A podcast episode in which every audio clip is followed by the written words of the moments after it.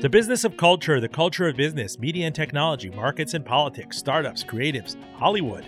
Full disclosure, I'm Roben Farzad. The peak U.S. household in 2012 that were cable subscribers was something like 100 million. There were 100 million people in this country that were paying for ESPN. How many of those people are going to pay for ESPN in a streaming world? And how much does Disney have to charge for ESPN in a streaming world? Perhaps you saw the headline streaming just surpassed traditional TV, with U.S. adults expected to spend more than half their daily viewing time on digital platforms such as Netflix, YouTube, and Disney Plus. But profits are elusive, costs are out of control, and there's just so much login fatigue going around right now. And so media, big and small, is due for some serious merging and acquiring. Who needs who? Stay tuned. This episode is made possible by the support of Salomon and Ludwin, a boutique wealth management firm dedicated to helping families make smart financial decisions. You worked hard and sacrificed to create and build wealth. They treat advice given to you with the respect your journey deserves. For over 30 years, Salomon and Ludwin has earned a reputation of trust and confidence, recognized by Barron's as a Hall of Fame advisor. More at salomonludwin.com. Enjoy full disclosure on NPR, Spotify, and Apple Podcasts. The link, please subscribe, is fulldradio.com. Follow on Twitter, Facebook, LinkedIn, and Instagram at handle fulldradio. And a shout out to our listeners on WVTF, Radio IQ News, Virginia's NPR news station. You can get in touch to carry full disclosure on your air. My DMs are always open. Joining me from the Garden State is CNBC media reporter Alex Sherman. He covers media, technology, telecom, indispensable byline. He was at Bloomberg, where we crossed paths for nearly a decade. He worked as an M&A reporter and as a media reporter. He graduated from Harvard in 2004 and has a master's in journalism from Northwestern's Medill School and an MBA from NYU Stern. Did I encapsulate all of that correctly, sir? Yeah, you can thank Bloomberg for paying for the uh, NYU Stern MBA. That one I got at night while I was working there. But it yeah, was a you, great, it was a legendary benefits package, and to say nothing of the peanut butter machine on the sixth floor and the free coffee. But 100%. I digress. You cover this beat, including Bloomberg and others, and you've developed a, a good long list of sources. I cannot recall a period where we went from everything being so flush in Hollywood within like 20 months to kind of so barren. Everybody cutting budgets. You know, HBO, which was spun off unceremoniously from AT&T, is cutting things left and right. You have the streamers suddenly in this season of austerity, and you're in the middle covering that. It's been pretty unbelievable, I will say. I mean, maybe what's even more unbelievable about it is I spent years writing about how Netflix was upending this industry and then what happened sort of really almost overnight is that all these legacy media companies then tried to be Netflix. And when the bottom fell out of Netflix around January of this past year, that was the catalyst for this entire industry pullback. So, in essence, Netflix went from disruptor to industry leader that everyone has followed. And now everyone's future is sort of tied to Netflix's. So as goes Netflix, as goes all these other companies that Netflix spent the last 10 years disrupting. So we're clearly in this period of login fatigue. I think anybody could have predicted it three, four years ago. Whether it's the New York Times or Spotify, Netflix, Hulu, you know, there's always a premium tier. Even, you know, CNBC, you're being hit up with all of these content relationships you know, to get past the walled garden. And it was going to hit up against something at a certain point. Yes, you'd have to pry somebody's Netflix login from their cold, dead hands. But at a certain point, you know, is it $20 a month is the pain point, $22, $23 a month? They stop growing domestically and everybody's going after the same customer, the same fatigued customer. Is that where we are? I think that's where we are in this country, at least. You know, Netflix still holds out a lot of hope that there's still a decent growth runway globally. And if you look, you know, they release these earnings statements every quarter and they list out the ARPU, the average revenue per user. And certainly in other countries, the amount of money that people pay for Netflix is way lower than what they pay in this country and in Europe. So there's an argument there that absolutely they still have room to run. Because it's not really the same apples to apples comparison. But in this country and in Canada and in Europe, there's certainly an argument that we've hit the wall. We've hit the saturation point and the business is going to change somewhat now because now that we're at that wall, it's not like the price increases are going to stop. They're probably going to keep going. That has been the plan all along. But that prompts that prompts churn. That prompts people to leave, and then it's expensive to acquire customers all over again. You have to have teasers. You might have an ad tier or something else going on. It just throws a monkey wrench into your business. So, uh, so that's this is where we are now, Roben. So it causes churn. The amount of subscribers may start to drop. And that's why you see Netflix doing password sharing crackdowns and advertising tiers, as you mentioned, and video games. Like we're on to phase two here. The growth needs to come from somewhere else. And that's where that company is. The problem with some of these legacy media companies is they haven't been doing streaming for the past 10 years. So they're still in phase one. They're still in money losing uh, subscriber ad phase one, but the growth may have stopped for those companies too. Maybe not as drastically it has uh, for Netflix because they're not quite there from a cyclical standpoint. But uh, the major problem here is if general streaming growth has stopped because people's wallets have, are now saturated because they're subscribing to too many of these things. And these companies are still in the money losing stage of streaming then what? Like, are they supposed to pivot again? Is there some sort of new product that these companies are going? Are they supposed to abandon streaming? I, I don't know exactly. So a lot of people just kind of shrug and say, like, well, I guess they'll consolidate with each other because there is no other room to go for, you know, the, the, the non huge legacy media companies. You want to talk about a consolidated Frankenstein? You've covered Hulu quite well. For people who are not familiar, Disney currently owns 66% of Hulu while NBC Peacock parent and Alex Sherman parent Comcast owns the rest. You cover this so well. And right now they're kind of in this courtship over does Disney want to buy the rest out of Comcast? And if so, Comcast wants a rich price, or Comcast might be bluffing and saying, heck, we'll buy it off of you. It's a pretty nifty platform. And you share this news. I didn't even realize this was a thing. The recently ousted CEO of Disney, kind of in these negotiations with Comcast CEO Brian Roberts, you reported, as they tried to escalate the sale of Hulu, according to people familiar with the matter, Comcast CEO floated a number of possible ideas, including Disney selling ESPN to Comcast. I mean, ESPN? Isn't that a cash cow? Isn't that something that's kind of supporting all of Disney's business, including the theme parks right now, which are overrun with people and the, the ticket prices are high and the get in front of the line prices are high, but I never knew that was on the table for ESPN to be sold. Well, to be fair, Disney said no. So I'm not sure how, how on the table it was. But look, first of all, there is truth to that, I'm told, by good authority. And Bob Chapek, when he was CEO there, was at least considering the idea of either spinning or selling ESPN for a little while. He ultimately decided uh, no, that I, I don't want to do that. And I'm not really sure it was all that serious. At any but isn't ESPN the last frontier? And live sports are controversial, but we just saw these ratings for the Super Bowl and everything. It's the last platform where kind of linear cable is still hugely profitable for them. You get people that watch it live overwhelmingly. The ad rates are high. Shouldn't ESPN I mean, but then again, the flip side of that is it's very hard to have a full fledged ESPN streaming product that doesn't cannibalize from the very lucrative channel on television. A lot of the uh, the issue you just laid out is the issue that every one of these publicly traded companies is going to have to go through, which is yes, you're right. ESPN still makes a lot of money for Disney, overwhelmingly more than many of the other businesses within that company. It also is absolutely the last stand of linear bundled TV. In other words, the marquee programming on ESPN still is not available on streaming. And by and large, other than some news products, that's not really the case for anything else. News and sports are what's keeping the bundle alive. And that bundle is a much better business than streaming for Disney and every other legacy media company. All of that is true. That said, Wall Street, more than anything, values growth.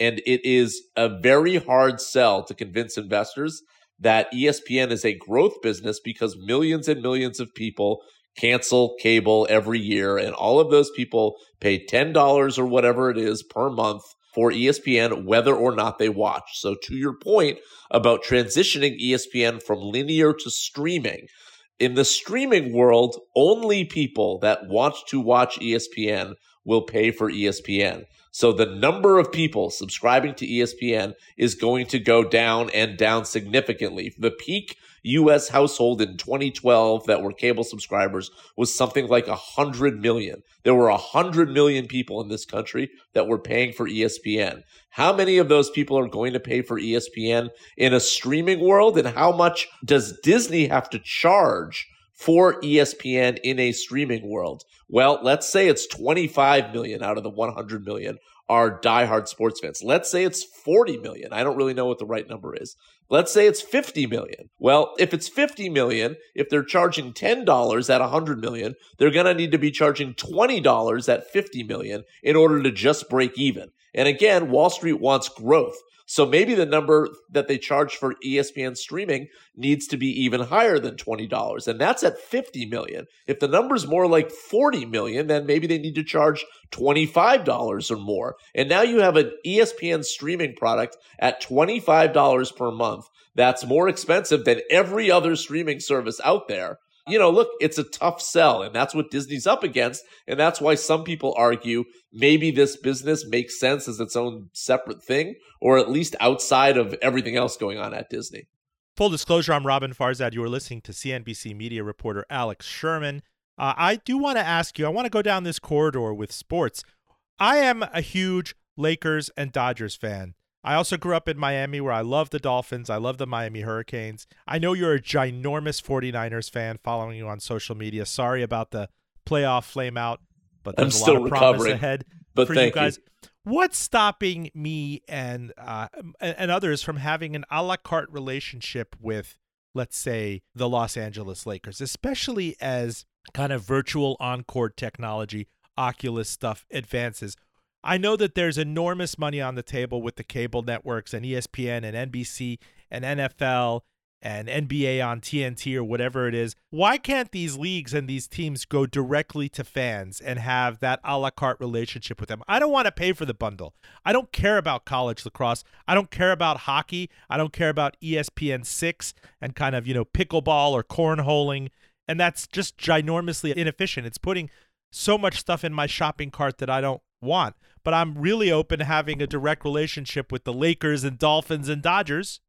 Yeah. So, uh, what has prevented this from happening at this point is just there's, I mean, you sort of answered your question in the intro. So much money is thrown at the leagues because of the desperation of media companies to get these properties that it's always been the safe bet for the leagues to just take the money. In other words, just give them the exclusive content, whether that's NBC or in the most recent iteration for the NFL for Sunday Ticket, YouTube TV, which is again, you know, paying two billion dollars or so a, a, a year, or Amazon Thursday nights. Amazon Thursday night a billion dollars every season. You know, ESPN pays well over two billion dollars for Monday Night Football. The money is just so big that it has never interested the leagues to be like, maybe we should try something else because what if the something else doesn't work? And to some degree, it is a gamble. But I think that in the next iteration of rights, so the league signed an 11 year deal. There is an out clause after, I think it's seven years. The NBA is about to renew its rights. Those rights end at the end of the 2024 25 season. They will renew them again. I don't know exactly how long it will be. Let's say it's, you know, the last deal was nine years. Let's say it's something similar to that. And again, they have some sort of out clause after seven or so. Seven years from now, I think it is absolutely possible that the technology has advanced from a broadband standpoint and also maybe other you know gizmos and doodads are around kind of like you said from from a augmented reality standpoint or whatever it may be that it does now interest the leagues to at least attempt to have some sort of a la carte relationship on a per team basis where the price elasticity is tested in other words, there may be a way because the ideal here is to charge people as much money as possible. And I do think the leagues understand that there are certainly diehard fans out there that are willing to pay an exorbitant amount of money if they can get all access, you know, every game, every interview, behind the scenes, in the locker room, exactly kind of what you're talking about. So, yeah, I think we're headed there. But I also think we're at least seven years away from that. Really? Seven years away, 2030? I think so. The rights are going to be tied up and, and they're going, and, and, and the exclusivity is going to be such a factor because these companies need those rights. They're, they're oxygen, their lifeblood. It's like the one exclusive thing that these companies have that they've paid billions of dollars for that they will be very, very upset with the league to undercut them until they literally contractually don't have them anymore and there's nothing they can do about it. But in fairness, you're in New Jersey right now, and let's say the 49ers are having a mediocre 500 season or something, and they're not being on Sunday Night Football or Monday Night Football a lot, or much, you know the game of the week uh, uh on Sunday. Are you able to have a relationship with NFL.com where you can see all of the games as a kind of a 49ers fan out in New Jersey and pay something chunky to them? Not through NFL.com, but I can do it through Sunday Ticket. Uh, that's the only way I'm able to do it. Fortunately for fans, with YouTube TV acquiring Sunday Ticket, they won't need to be a DirecTV subscriber anymore. That has been a major holdup for millions of people uh, who who don't want to be a DirecTV subscriber, but it was the only way to get Sunday Ticket. So that barrier at least will be gone, and so that will open up Sunday Ticket for more and more people. Um, but that's the only way you can do it right now. So you need to buy all of the out of market games, not just the 49ers game or whatever team you want. Oh wow.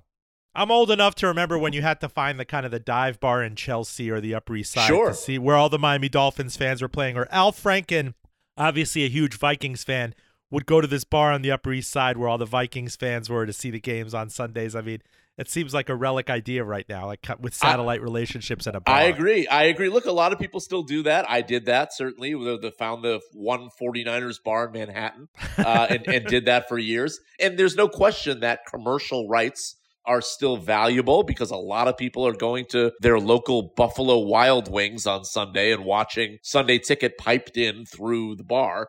Uh, but that said, again, that's clearly not the wave of the future for these properties. And both the NFL and the NBA are very interested in figuring out a new digital package so that they can, in fact, establish direct to consumer relationships. We will likely see something major from the NBA first because their rights renewal is up in 2 years. So what my my estimation would be that while the bulk of the money and the rights are still tied up with the legacy companies, the NBA has some sort of new regional sports solution because the regional sports network business in a streaming world simply does not make sense. You're so seeing the collapse of it real time. I see that you're reporting that right now. Diamond Sports, as you reported with Lillian Rizzo at CNBC, the owner of the largest portfolio of regional sports networks, said uh, just yesterday that it missed an interest payment due to a group of bondholders, that bankruptcy is a possibility.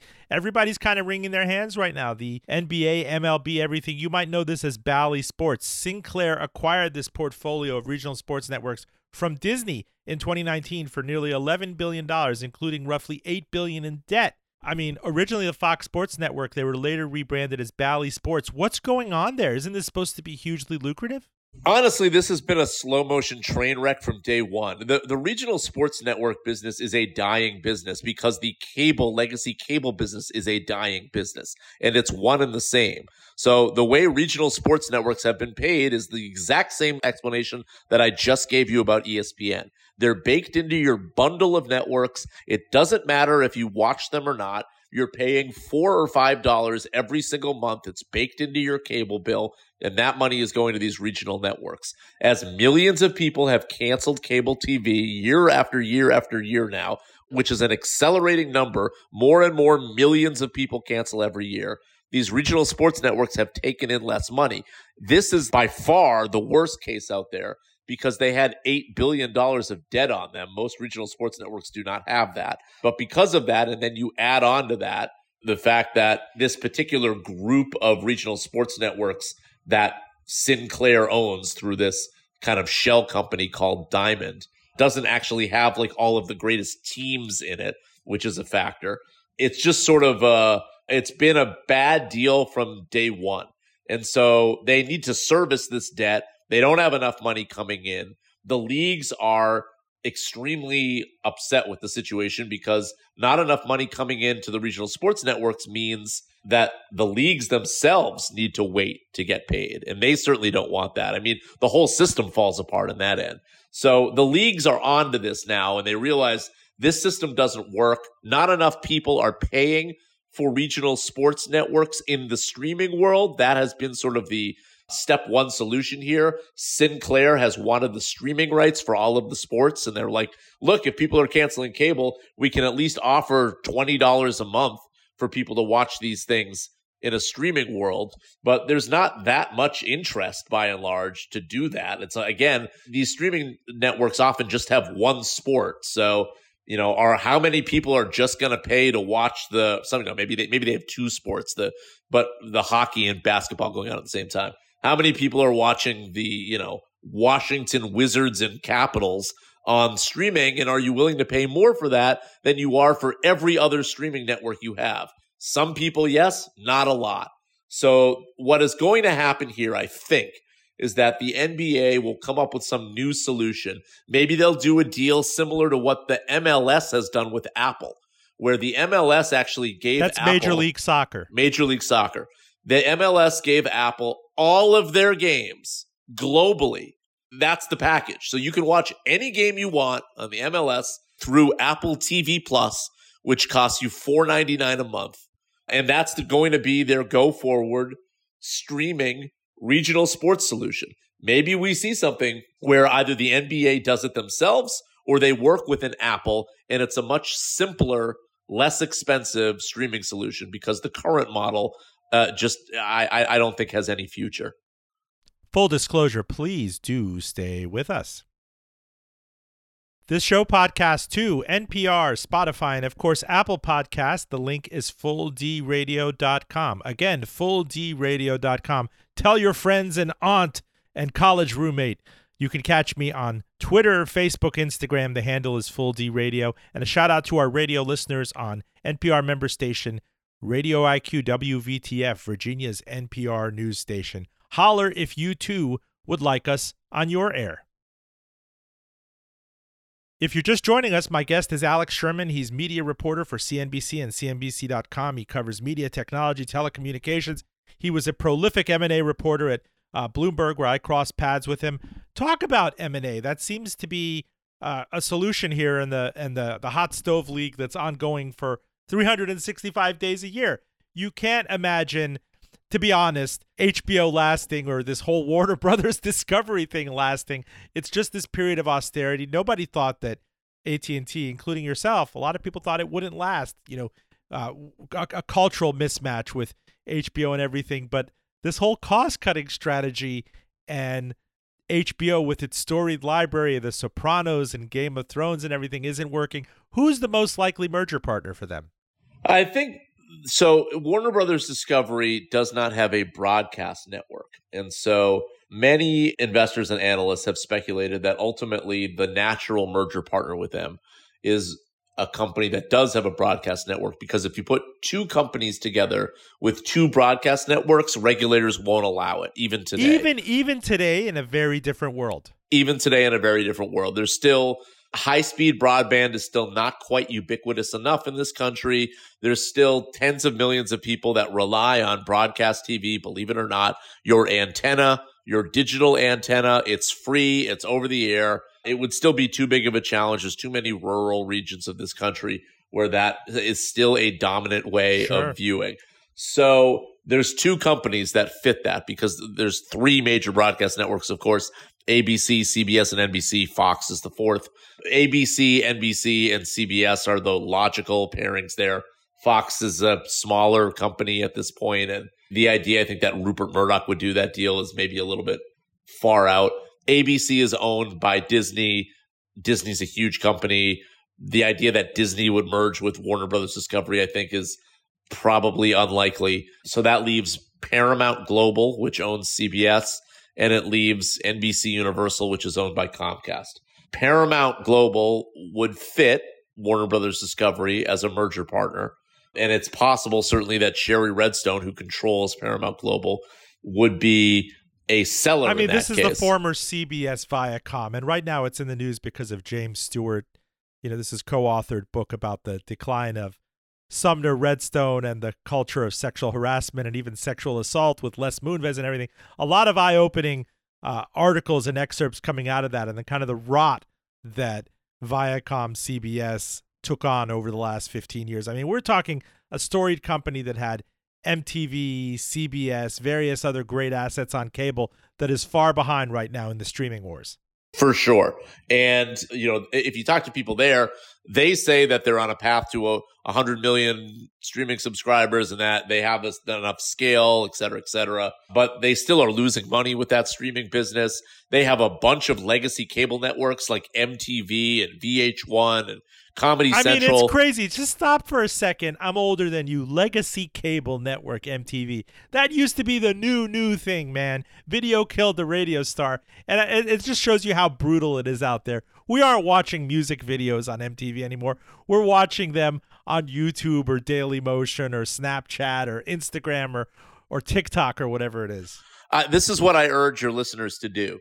If you if you are a, still a cable subscriber, go to your cable TV guide, find MTV or Comedy Central or VH1, but, but we'll go to MTV as example number one and just scroll through the guide to see what is on MTV every hour, every day. There are two shows repeated over and over and over again. A show called Ridiculousness and a show called Jersey Shore, which has been around for a while. It's just one repeat after another. And then eventually at 11 o'clock on MTV, there's a few live episodes, I believe, of Jersey Shore. And then it's just more and more reruns. So the Comedy Central is the same way. It's repeats of The Office over and over and over again. Then it's repeats of South Park over and over and over again with a little bit of live programming, literally one live show a wow. day. These these cable networks are in essence zombie networks because all of the scripted programming has already been moved to streaming, Paramount Plus in their case. So there's little value at this I mean, they sucked out value. all of the juice, all the content. It's like in Disney's case, nobody's talking about the Disney Channel. That's right, exactly. All of the value is gone from these channels at this point. It is only a matter of time before they are sold or shut down. it's inevitable. Uh, so any company buying Paramount Global. So if in this case the merger would be uh, Warner Brothers Discovery and Paramount Global in this hypothetical situation, you'd have to figure out what are we going to do with all of these legacy cable networks. That may be a deterrent from a company buying the entire Paramount Global. So some people speculate if that company were to be merged, it may actually end up having to sell itself in parts. Private equity buys the legacy cable business. Maybe a company like Warner Brothers Discovery buys the CBS network. Maybe they also buy Paramount, the studio. Maybe Paramount Studio goes somewhere else because Netflix outbids anybody for that. Who knows? That company may end up be broken up. The other company that makes sense to merge with Warner Brothers Discovery, and maybe it makes even more sense, is NBC Universal. And the reason why I say that may make more sense is that in that case, I think Brian Roberts would want to own the company. So he would, in essence, spin off NBC Universal and then become the controlling shareholder of Warner Brothers Discovery and NBC Universal together. So Warner Brothers Discovery could sell itself. And that may be an easier play for its own shareholders because it'll get an M&A premium on top of it. In the Paramount world, I think Warner Brothers Discovery would have to be the buyer of that company. So it would be less appealing to its own shareholders. And then that would then soup up an app right now like Peacock, which is it has momentum. It's doing solidly well, but it's no Netflix, it's no HBO Max even. But then you have a Peacock type app and a Paramount Plus type app. You clearly have login fatigue, as I said before, and you clearly have this desire out there for a super mega app that I want to stop remembering to pay six or seven or eight providers and reinventing the cable bill every month, you know, after this whole process of disruption and disintermediation. What about Apple? What about Amazon? It seems like money is less of an object for them. Look, uh, these tech companies historically have wanted nothing to do with legacy media. They see it as antithetical to what they're trying to do to be, you know, forward-thinking futuristic companies. That said, Apple did kick the tires on HBO when AT&T bought Time Warner. So could that one asset be acquired by Apple and Apple's kind of trying to do HBO with Apple TV Plus, yeah, I think that's possible. I think HBO could it could somehow be spun out of Warner Brothers Discovery and sold to Apple. You know, the, the one thing I'll say just to back up a little bit on Comcast theoretically buying Warner Brothers Discovery, we talked earlier about them potentially buying Hulu. You know, they're also maybe going to be bidding on NBA rights. They can't do all of these things, I don't think. So they're going to have to take one shot at it. Uh, so if they do buy Hulu, the idea that they would also buy Warner Brothers Discovery maybe is not feasible. Uh, and I'm not even sure shareholders of Comcast would love them tripling down on the media business, which is a business that has really suffered here over the past, say, 24 months. So each one of these companies may have one shot at this, and probably nothing will happen in the current regulatory regime. Uh, maybe Paramount Global would be sold, but I think it would be a risk from a regulatory standpoint in this current Joe Biden presidency with Lina Khan running the FTC because th- there's at least a fear among a lot of these companies that uh, any sort of mega deal will be heavily scrutinized. Alex Sherman of CNBC, in the few minutes we have left with you, I'd like to switch it to news and journalism. I mean, the stars of yesteryear and kind of the, the digital media natives like Vice Media and BuzzFeed and others are retrenching. Even Vox had to take an investment, an infusion, what was it, from Jay Penske and others. It's not like this thing has been a slam dunk for venture capitalists and the others who thought that we would be, you know, an ad supported model or even a subscription model for content and journalism online. It works for the New York Times to a certain extent it works for the Wall Street Journal, and it's been a tough slog for everybody else. Yeah, I'm I'm sort of giving away a story that I plan on writing here, but that's okay. Look, there was a strategy among all these digital media companies a couple of years ago where they were all going to consolidate with each other. I mean, there was a New York Times article three or four years ago now where Jonah Peretti, the BuzzFeed CEO, basically said it. He said, "Look, I think what makes sense for the, us is there's too many of these companies we all can't be flourishing, profitable businesses on our own. We need to come together. We need to take some of the cost out. And then we can have a really robust, scaled up business where instead of having seven $300 million valuation companies, we can have one $2 billion, $3 billion company, and we can be a publicly traded entity. So BuzzFeed kind of kicked this off when it went public via SPAC last year. And what happened? It lost 90% of its value. And when that happened, and clearly there was not the investor appetite for BuzzFeed, the trains on this idea stopped. Vice tried to go public via SPAC and failed. There was just no investor appetite.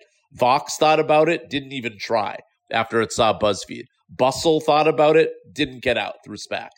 So they're all on to, I don't even think this is plan B at this point. This is like plan C for these companies in terms of how they're going to survive. And the new go forward strategy is each one of these companies is kind of trying to get narrower on its focus. So the latest iteration for BuzzFeed is it's going to be like an AI company. You know, it, it's the stock popped a couple weeks ago after right. it said it AI, was in, AI is the hot juice, like NFT right, exactly. Was it was going to have you know AI generated quizzes and you know maybe even like some of its journalism down the road could be uh, AI generated through Chat GPT or whatever. Uh, but you know, you go one by one on these. You know, Vice is still trying to sell itself, but it's kind of leaning in toward being a TV production company. Bustle really wants to be sort of a women's fashion events company.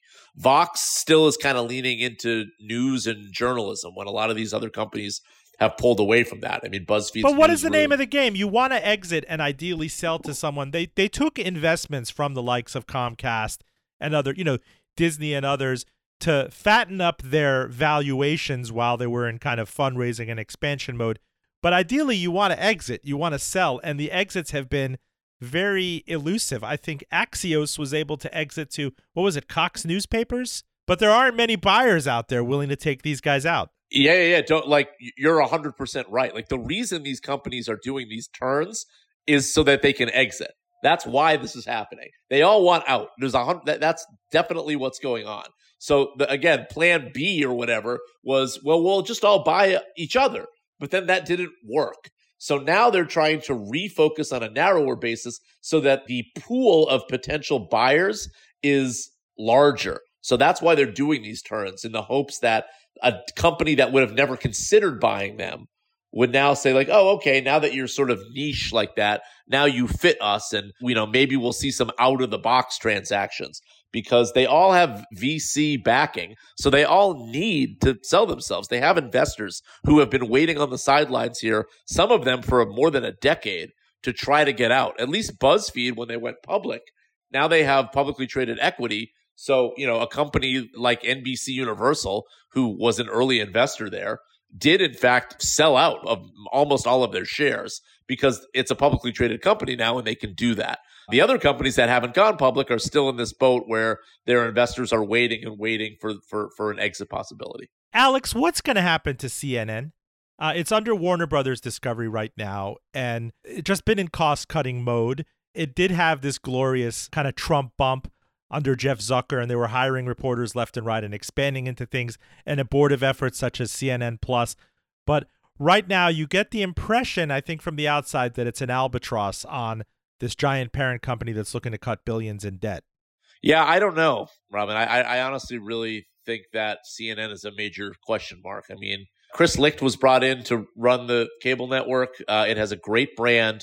It has the number one news site in the world in terms of unique viewers. Like, CNN.com. That be worth a lot of money when we're talking about BuzzFeed and Vox and Axios, and yet it's an afterthought in the financials of a struggling, gigantic media entertainment conglomerate. I think there's certainly a conglomerate discount on CNN. So if CNN were to be sold, I think it would be sold for a fairly hefty price that would probably make Warner Brothers Discovery shareholders quite happy. That said, I get no sense at all from the ownership of Warner Brothers Discovery that they are interested in selling CNN. Uh, I think they want it. They feel like it is a useful tool to continue to collect legacy media fees from the cable bundle for the time being. Uh, they, I think there's some ideas within the company to try to generate more value through, you know, making it sort of more nonpartisan. It, it's just an interesting asset, I think, for David Zaslav and you know, the, the, John Malone as a board member. Ultimately, do I think it stays within Warner Brothers Discovery? Well, I think it maybe depends on what happens to Warner Brothers Discovery in full. You know, if it merges with another company, maybe regulators don't even allow MSNBC and CNN to be owned by the same company. I'm not sure. Or maybe it just gets to the point where, you know, there is some sort of outside offer that's made for CNN that's so overwhelming that the board of Warner Brothers Discovery simply can't turn it down. But you're right. I, don't think it's a clean fit necessarily uh, with a lot of the other assets within that company. And I think it's a major question mark on, on what happens moving forward. Close us out, Alex Sherman. Who's in the best shape? I mean, you know, Wall Street used to romance this idea of a content and distribution juggernaut. That's why we all got excited over AOL Time Warner at the turn of the century, and that was quickly broken up. AT&T, Warner Brothers didn't work. Is there this ideal, this perfection out there? Not too hot, not too cold, not too much cheese, not too much sauce, perfect crust all of these companies have their issues. Uh, no, I don't think there's a perfect ideal. I think the Disney brand and their theme park business is very strong. So I would put them at the top of the list. Uh, also, ESPN is a strong asset for sure. I think Comcast has a very natural hedge in its cable business, although even that business is now showing signs of weakness as broadband growth slows. Netflix is absolutely the leader in streaming uh, and doesn't have to worry about any of these legacy assets. So, assuming streaming growth continues and, and, and worldwide, they're probably in the best shape of everyone, but they're also a one trick pony. So, if that streaming growth doesn't continue, they're arguably in the worst shape of everybody. Paramount Global is not big enough, probably, to last uh, all that much longer, despite what they say internally. Warner Brothers Discovery is like definitely in cost cutting mode here. And they have to worry about the large debt total that has been thrown on them from the acquisition from AT and T, where they grossly overpaid for Time Warner. Um, did I leave out companies there? Like they all have their own issues. I mean, to say nothing of AMC and the other small bid I mean, players that yeah, those companies they have no even... dance. They have no dance partners in this, and I'm wondering when we're finally going to have that opening salvo, that gigantic merger Monday. Well, where, you know, I'll your editors this. are calling you Sunday at midnight to tell you to get to work early. the thinking among the smaller guys is actually sort of what I said about the digital media guys that at some point there will be a roll up among these smaller companies. I wrote this story a few months ago that when Starz is spun out of Lionsgate, even though that company will only have a market cap of like $2 billion, like that may be the vehicle to start rolling up some of the smaller guys like AMC to try to build scale to to have something of of value that's a publicly traded entity. So maybe we see that, but you know, of course, even those companies are still just sort of afterthoughts. So the big question of like who's in the best shape, like I guess my answer to you is like Apple and Amazon. Those are the companies that are in the best shape. And why are they in the best shape? Because they have lucrative businesses that are not media businesses. I hate to be such a downer, but like that's my answer. Alex Sherman, prolific media reporter for CNBC and CNBC.com. Your byline is everywhere, and you're always breaking news and breaking eggs. And I'm proud to finally have you on the show. My pleasure. Thanks for asking me, Roben. Happy to be here. Full disclosure, stay with us. This show podcast to NPR, Spotify, all fine podcatchers, actually, including and especially Apple Podcasts. The link is fulldradio.com. Again, tell your parents, tell your auntie, fulldradio.com. Special shout out to our radio listeners across the great Commonwealth on NPR member station WVTF Radio IQ, Virginia's NPR news station. Holler if you too would like us on your air. We wanted to close out this episode with a flashback to my 2016 interview with a mom and pop variety media disruptor, Arnold Kim. He's a Virginia physician turned internationally renowned Apple blogger. How a turn of the century hobby following one of the most important companies of our time turned into a full time job and full blown career shift. Everybody wants to know how this happened. If you can give us the long and short of, you were a star med school student. You went you went to Columbia undergrad. You came to Central Virginia to go to MCV Yeah. uh, to become a nephrologist, a kidney doctor. Yes. And what happened? Take us back to the inception of MacRumors.com. So before I went into nephrology, I, I was a, I mean, I was always a computer guy. So computer science major in college. Uh, went to Columbia. Uh, came to medical school in Richmond, and um, that was in the late '90s. So that was right when the dot com stuff started happening. So a lot of excitement. Uh, internet got big, websites got big, uh, and I always, I just sort of on the side had these hobbies. So I made some websites. One of them in 2000 was Mac Rumors, and it was mostly just for hobby purposes. It wasn't, you know, at that time, um, it was still early in terms of the whole blog scene. I think that Were you always a Mac fanboy, like going back? Uh, I was a Mac fan. Fanboy sort of has some different connotations with it. I don't yeah. even know. I I, I throw No, no. these terms around like Netflix and chill, and then millennials come up to me like, "Mister, you just said something Yeah, obnoxious." I was always a big Apple fan. I had you know Apple 2C growing up, 2GS, and then switched to Mac at some point in college, and then Because that's the interesting thing with me. I, I was in college in the early 90s, and um, that was the first and last time I encountered a Mac until about 2010, right? Um, Yeah. Where, where we were presented with them at our magazine. They gave us all iMacs, and then, you know, now it's six years later, and I have every single Apple product in the house. I just bought an Apple TV. But it was uh, for many people, I think, in our generation, and, and this, this website came of age, I think the inception, it was launched in February of 2000. So it's 16 years old, plus or minus right now. That was a real moribund time for Apple. Yeah, I mean, the way you describe it sounds about right. I mean, the late '90s, it was not good for Apple. Uh, Things were uh, not in good shape. I mean, I guess Jobs came back in Jobs came back in the late '90s, and so we and were, it had its near death experience, I think, in 97 when Bill Gates had to give that infusion from Right. Microsoft, which turns out to be the worst investment in history because it gave Apple uh, enough light runway to see another day and then it becomes the largest company in the world. Sure, sure. No, Apple uh, Apple was in bad shape, and that, Steve Jobs came back, and I think at that time there was, you know, I forget the exact numbers, but there was only like months left for Apple to run with their, you know, how much money they had. So, uh, yeah, that was a, a time. But then I was still an Apple fan, and I started the website just for personal interest, hobby, and I started my last year of uh, medical school. Did those did those um colorful cube iMacs come out when you launched this blog? I mean, did we get any sign of life from Apple to that extent? I mean, it was the I think- tech. It was the tech bubble, so it, it kind of a rising tide was lifting every ship, but it was still very much a Microsoft, Intel, Dell world. Yeah, Apple. No one thought Apple was doing well at that time. I mean, it was the the website came about after the iMac came out and after Steve Jobs came back, so it was definitely the beginning of it. But the iPod hadn't come out then, and really, sort of the years following the iPod is when Apple really took off. So yeah, let's fast forward to that. The iPod's launch was it too, late 2001? 2001, yeah. 2001. Did you see this coming at all? We knew.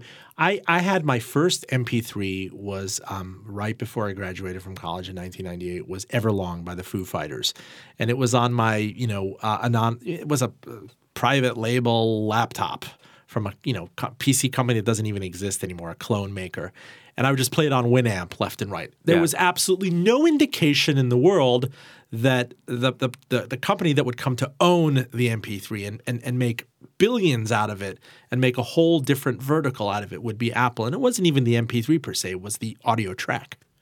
Yeah, I mean, no one. I, I don't think at the time MP3. There were a few MP3 players when Apple came out with theirs, and But audio tracks, let's just say digital audio. Oh, we digital had no audio. idea that Apple. Why Apple?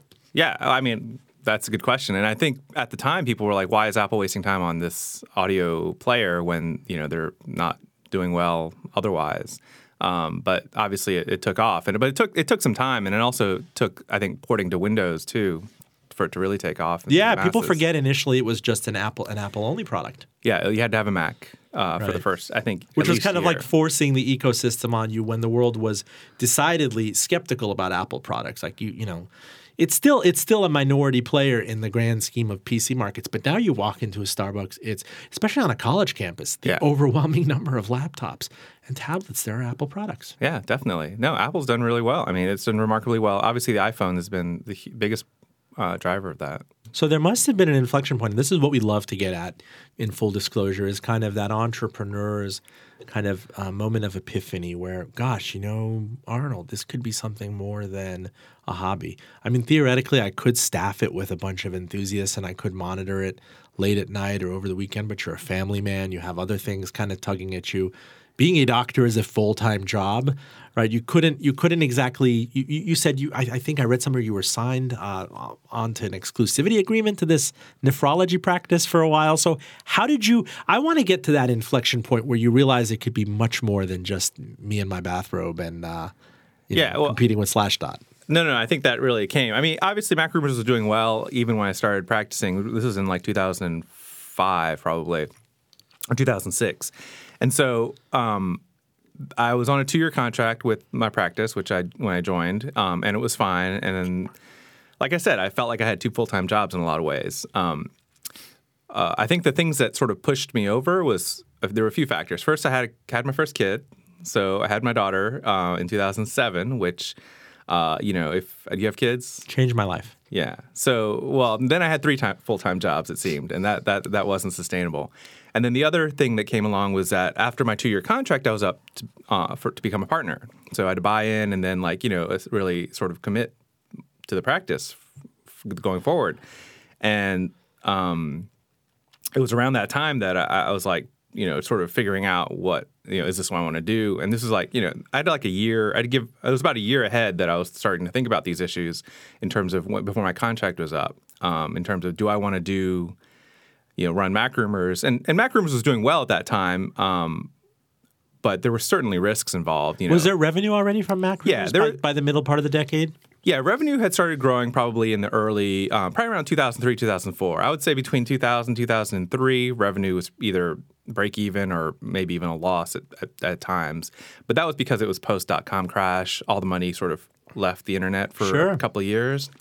And then 2003, 2004 is when the big blog network started. I think that's when um, Engadget and Gizmodo, those um, Gawker, Gawker, right? those started establishing around 2004 or so. Um, and then we grew with that trend and with the ad revenue coming in, Google AdSense uh, kicked in around that time too. Uh, so yeah, there was revenue. So it wasn't. I mean, I waited a long time. There, I, I- you know, quitting wasn't a risk in terms of I wouldn't have a salary the next day. It was more of the long term stuff. That was some of my 2016 interview with physician turned Apple expert Arnold Kim. Catch the whole episode wherever you get your pods. I called it, wait for it, Dr. Arnold Kim, Mac Daddy. Full disclosure special thanks to Claire Morgan at Nodderly. We podcast to NPR, Spotify, and of course, Apple Podcast. The link is fulldradio.com. Please subscribe, rate, and recommend us. Follow on Twitter, Instagram, Facebook, and LinkedIn at handle Full D Radio. And you can catch me every week on MSNBC and NPR's Here and Now. I'm Roben Farzad. Thank you for listening. Back with you next week.